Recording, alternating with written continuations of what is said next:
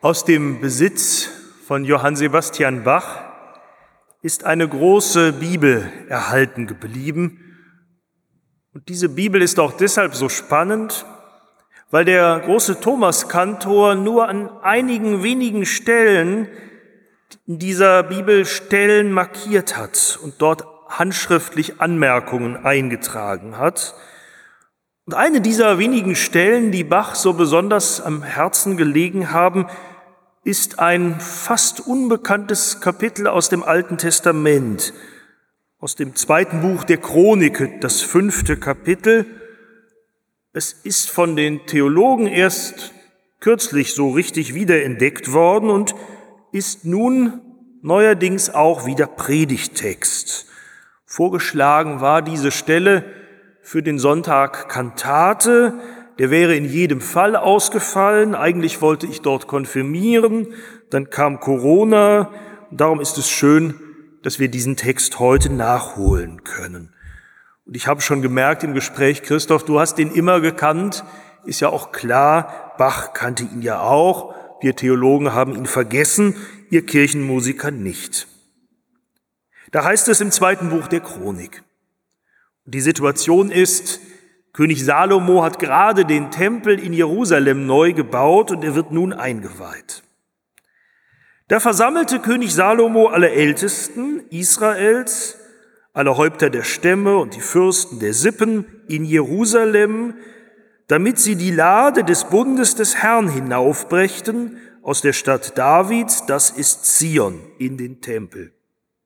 Und es versammelten sich beim König alle Männer Israels zum Fest, das im siebenten Monat ist. So kamen nun alle Ältesten Israels, und die Leviten hoben die Lade auf und brachten die Lade des Bundes des Herrn an ihre Stätte, in den innersten Raum des Hauses, in das Allerheiligste, unter die Flügel der Cherubim, dass die Cherubim ihre Flügel ausbreiteten über die Stätte der Lade. Und es war nichts in der Lade, außer den zwei Tafeln, die Mose am Horeb hineingelegt hatte, die Tafeln des Bundes, den der Herr mit Israel geschlossen hatte, als sie aus Ägypten zogen. Und alle Leviten, die Sänger waren, standen östlich vom Altar mit Zimbeln, Psaltern und Harfen, und bei ihnen hundertzwanzig Priester, die mit Trompeten bliesen. Und es war, als wäre es einer, der trompetete und sänge, als höre man eine Stimme loben und danken dem Herrn. Und als ich die Stimmen der Trompeten, Zimbeln und Saitenspiele erhob und man den Herrn lobte und sang, er ist gütig und seine Barmherzigkeit währt ewig, da wurde das Haus erfüllt mit einer Wolke, als das Haus des Herrn, so dass die Priester nicht zum Dienst hinzutreten konnten wegen der Wolke, denn die Herrlichkeit des Herrn erfüllte das Haus Gottes. Liebe Singende und Hörende, Schwestern und Brüder, lieber Christoph, weißt du noch? So werden wir es bald sagen oder so sagen wir es vielleicht schon heute, wenn wir uns zurückerinnern an deine Zeit, an unsere Zeit mit dir hier als Kantor in Detmold. Dann werden wir uns, so sagt man das doch wohl, an die Highlights erinnern und von ihnen erzählen, an Höhepunkte der Kirchenmusik, die wir hier in Detmold lutherisch mit dir und unter deiner Leitung erleben durften. Was, liebe Schwestern und Brüder, war eigentlich Ihr persönliches Highlight in diesen dreizehn Jahren mit Christoph Kuppler? Es wird gleich noch ein bisschen Zeit sein, wir werden ein bisschen mit allem Abstand und aller Vorsicht, aber doch noch zusammen stehen und zusammen reden dürfen und vielleicht ist das ja dann ein mögliches Gesprächsthema, sich das gegenseitig zu erzählen. Mein Highlight mit Christoph Kuppler. Ein Orgelkonzert vielleicht, ganz am Anfang der Reihe des Orgelfrühlings oder vielleicht erst in den letzten Jahren oder eine bestimmte Toccata am Ende eines Gottesdienstes Oder doch ein bestimmtes Konzert der Kantorei? Weißt du noch, das erste Weihnachtsoratorium damals nach drei Jahren? Oder die Matthäus-Passion? Mir selber würde eine lange Hitliste einfallen. Ich weiß gar nicht, ich habe mal für mich überlegt, aber eben beim Orgelvorspiel habe ich schon gedacht, eigentlich ist das meine Nummer eins. Die hast du damals gespielt bei unserer Trauung. Aber das ist jetzt außer der Reihe, fiel mir heute Morgen noch nicht ein. Nein, drei Dinge, an die ich mich gerne erinnere, drei von so vielen. Das Luther-Musical. Menschen von acht bis achtzig. Ein ganzes langes, schönes Wochenende zusammen an der Weser. Menschen, die verbunden werden durch Musik. Und über dieser Musik auch einander entdecken und ein Stück bricht etwas auf, das Gemeinde, Gemeinde ist, von Jungen und Alten, und dass alle miteinander an einer Sache arbeiten können, lebendig, sehr fröhlich, singen, spielen und dabei auch die alte Geschichte von Martin Luther wiederentdecken und dann anderen weitertragen in Aufführungen. Mein Platz Nummer drei mit Christoph Kuppler. Auf Platz zwei für mich von allen Konzerten das Bruckner-Tedeum vor zwei Jahren. Ich habe ja gehört, es soll Leute geben, die fanden es ein wenig zu laut. Ich nicht. Ich fand's herrlich, gewaltig und grandios vom ersten Takt an. Wer hätte, als du damals vor dreizehn Jahren zu uns kamst, denn denken mögen, dass die Martin-Luther-Kantorei mal in der Lage sein würde, nicht nur diese Kirche mit ihrem Klang zu erfüllen, sondern eigentlich eine Sangesstärke entwickeln würde, die auch für den Kölner Dom ausreicht. Und vielleicht sollten wir das uns in Zukunft einmal vornehmen. Oder besser noch, wir fahren auf Chorfahrt in den Süden und stürmen dann das Ulmer Münster. Und mein Platz eins war schwierig. Für mich persönlich das letzte Konzert, lieber Christoph, das ich mit dir erlebt habe, und das war ganz anders als Bruckner und ganz anders als das Luther-Musical, das war dieses Gedächtniskonzert für Notre Dame. Ist ja noch gar nicht so lange her, Anfang März. Eine so intensive Stunde, wieder einmal gemeinsam dein, unser Vokalensemble mit dem Ensemble Horizonte, so unglaublich aufrührende, bewegende, dichte, intensive Musik, eine Stunde, die mir den Atem verschlagen hat beim Hören. Und ich bin geradezu froh, dass ich da noch nicht wusste, dass es auch für lange Zeit überhaupt das letzte Konzert sein würde, sonst hätte ich diese Intensität vielleicht gar nicht ertragen. Mich hat diese Stunde aber noch lange getragen in der merkwürdigen Corona-Zeit, dann in den Wochen danach. Drei Beispiele aus der Fülle, aus dem, was wir musikalisch mit dir erlebt haben, hier in unserer Gemeinde, lieber Christoph. Und ich bin mir sicher, andere werden andere hinzuzufügen haben. Weißt du noch? So ähnlich haben es auch die Israeliten erzählt.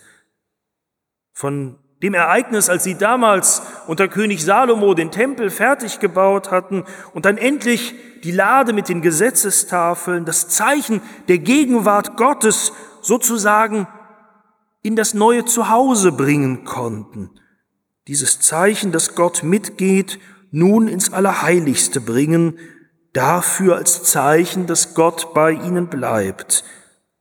Eine Zeremonie, die natürlich nicht denkbar ist ohne Musik. Und je länger der Zeitraum dauerte, je mehr Erinnerung dazu kam, desto wichtiger wurde in den biblischen Berichten die Musik, die bei diesem Ereignis gespielt wurde. Und Jahrhunderte später, im Bericht des Chronisten, da war eigentlich nichts mehr so wichtig wie der genaue Bericht über die Kirchenmusik damals im Tempel vor nun fast dreitausend Jahren. Die Sänger, die Zimbeln und Harfen, der Klang der Trompeten. Und für mich klingen diese biblischen Worte in ihrer Schlichtheit ein bisschen so, als wäre jemand zum ersten Mal in ein Oratorienkonzert geraten, hier bei uns. Und als wäre er völlig begeistert und völlig verwundert darüber, wie das sein kann, dass so viele unterschiedliche Instrumente im Orchester und dann all die Chorsängerinnen und Chorsänger etwas so Gemeinsames schaffen in diesem Moment. Es war, als wäre es nur einer, der da musiziert und singt. Es war, als hörte man nur eine Stimme loben und danken dem Herrn. Te Deum laudamus, jauchzet, frohlocket. Bruckner und Bach, Bach ganz sicher, das wissen wir ja, die werden diese biblische Stelle gekannt haben. Und vielleicht hatten sie sie im Hinterkopf, als sie die großen Unisono-Anfänge ihrer Werke, die wir so lieben, komponiert haben.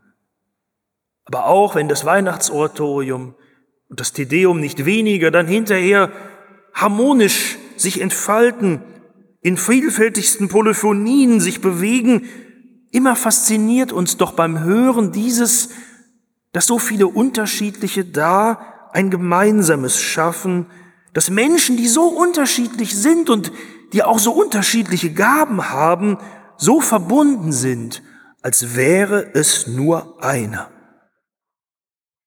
Das ist die Macht der Musik. Wir wissen aus unserer Geschichte, diese Macht kann auch missbraucht werden. Wir wissen, dass Menschen versucht haben und dass es ihnen gelungen ist, diese Macht zu überführen, damit dann eine ganze Gesellschaft im Gleichklang funktioniert und womöglich im Gleichtakt marschiert und dabei dann unweigerlich andere, die nicht mitfunktionieren oder die angeblich anders sind, ausgrenzt und bedroht. Das ist falsch. Es ist gut, das immer wieder einmal zu sagen. Menschen müssen verschieden sein dürfen. Menschen dürfen nicht in kompletten Gleichklang gebracht werden, aber sie müssen gemeinsam verschiedene sein können.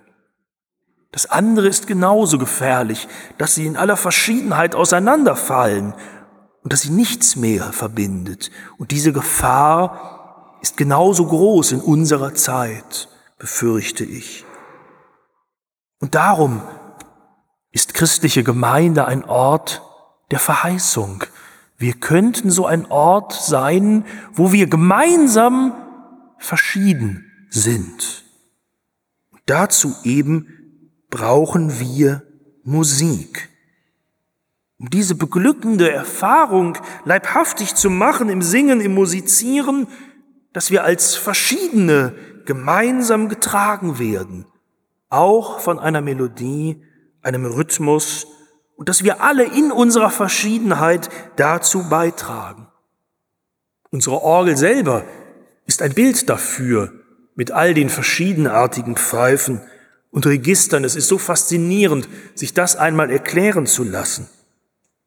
Aber ich meine, noch schöner erlebt man es doch im gemeinsamen Singen im Chor, wo so viele verschiedene, nein, nicht Pfeifen, sondern Menschen zusammenklingen zu einem ganz Neuen. Wie schön, lieber Christoph, dass wir das unter deiner Leitung immer wieder erleben durften. Und dann mag sich das einstellen, was der Chronist so beschrieben hat: Und als sich die Stimme erhob und man den Herrn lobte, da wurde das Haus erfüllt mit einer Wolke, als das Haus des Herrn, so dass die Priester nicht zum Dienst hinzutreten konnten wegen der Wolke, denn die Herrlichkeit des Herrn erfüllte das Haus Gottes. Und das ist die Stelle, die der alte Bach so geliebt hat, dass er sie in seiner Bibel extra markiert hat. Und dann hat er dazu geschrieben: Nota bene, bei einer andächtig Musik ist alle Zeit Gott mit seiner Gnaden Gegenwart. Bei einer andächtig Musik ist alle Zeit Gott mit seiner Gnaden Gegenwart. Wenn ich den biblischen Text hier richtig verstehe, dann heißt das doch, erst in dem Moment, wo die Musik erklingt, wird der Tempel wirklich das Haus des Herrn. Erst da können Menschen wirklich erfahren und spüren, dass sie im Haus Gottes sind, Erst da ist die Herrlichkeit des Herrn da. Und dann ist sie auf einmal so massiv da, dass die Theologen Pause machen müssen. In den Worten der Chronik, da konnten die Priester nicht zum Dienst hinzutreten wegen der Wolke, denn die Herrlichkeit des Herrn erfüllte das Haus Gottes. Musik vermag etwas, was Worte nicht können. In der Verbindung der Menschen untereinander und auch in der Verbindung der Menschen zu Gott. Das zuzugeben, fiel und fällt uns evangelischen Theologen, den Dienern und Dienerinnen des Wortes, in der Kirche des Wortes, nicht immer leicht. Aber ihr Kirchenmusiker, Bachs Bibel beweist es, ihr habt das schon immer gewusst. Umso mehr ist es dir, lieber Christoph, zu danken, dass du dich nicht durch manche Herrlichkeit, die wir durch dich erfahren dürfen, hast hinreißen lassen, dieses Wissen, dieses Können sozusagen auszuspielen gegen die anderen im Dienst der einen Gemeinde. Du weißt, dass das etwas ist, was wir in diesen Jahren als deine Kollegen, als Kirchenvorstandsmitglieder, als Gemeindeglieder sehr lieb gewonnen haben. Ich sage mal, neben deiner großen Kunst an der Orgel und deiner wunderbaren Befähigung, Menschen mitzunehmen, im Chorgesang zu führen, zu der Erfahrung von Herrlichkeit, da haben wir gerade auch dies an dir geschätzt, deine Bescheidenheit. Dass du dich selbst zurücknehmen kannst vor der Größe der Musik. Dass du andere, nicht zuletzt auch andere Musiker, Kollegen und Kolleginnen immer wieder glänzen lassen kannst in deiner Kirche, in unzähligen Konzerten mit so viel unterschiedlichen Musikern und Musikerinnen haben wir das erleben dürfen. Und ich hoffe, die vielen, die du in diese Kirche zum Musizieren gelockt hast, die bleiben uns verbunden und die singen und musizieren auch weiterhin für uns. Und gerade deshalb fällt es nun schwer, dich und euch als Familie ziehen zu lassen. dreizehn Jahre gemeinsamer Dienst von Kirchenmusikern und Pfarrern und Küstern und Gemeindemitarbeiterinnen. Und wirklich, ich kann mich nicht erinnern, nein, es ist wahr, dreizehn Jahre kein Konflikt. Das ist eigentlich unglaublich. Wer Kirche von innen kennt, weiß das. Aber es war so. Und auch darum ist mir dieser Satz so hängen geblieben. Es war so, als wäre es eine Stimme zum Lobe Gottes. Das war bei dir nicht nur im Weihnachtsoratorium und nicht nur im Te Deum so. Das war so im Dienstalltag in unserer Gemeinde. Dafür am allermeisten danke. Wie meinte der alte Bach das doch so schön? Bei einer andächtigen Musik ist allezeit Gott mit seiner Gnadengegenwart. Dir, lieber Christoph, haben wir abgespürt, dass du mit dieser Gegenwart Gottes rechnest. Eine Gegenwart, die wir nicht machen können, nicht mit Worten und nicht einmal mit dem brausenden Klang einer Fuge oder eines Oratorienchores. Aber wir brauchen sie auch nicht zu machen, weil Gott eben aus seiner Gnade heraus sich immer wieder einfinden will, da, wo wir ihm mit Herz und Mund und Tat und Leben dienen, am liebsten aber mit Musik. Das zu wissen, hat dich als Kirchenmusiker zugleich selbstbewusst und demütig sein lassen. Danke, dass du mit der Musik auch diese Haltung mit uns geteilt hast, in diesen dreizehn Jahren. Möge Gott nun dir und dir, liebe Lea, und euren Kindern auch weiterhin die Gnade seiner Gegenwart schenken und mit euch ziehen. Und möge er uns die Gnade schenken, dass auch wir als Gemeinde demütig und zugleich selbstbewusst werden, wir, die wir singen und hören und glauben dürfen, damit rechnen dürfen, dass er sich einstellt bei uns in seiner Herrlichkeit, damit wir alle etwas sein zum Lobe seiner Herrlichkeit. Amen.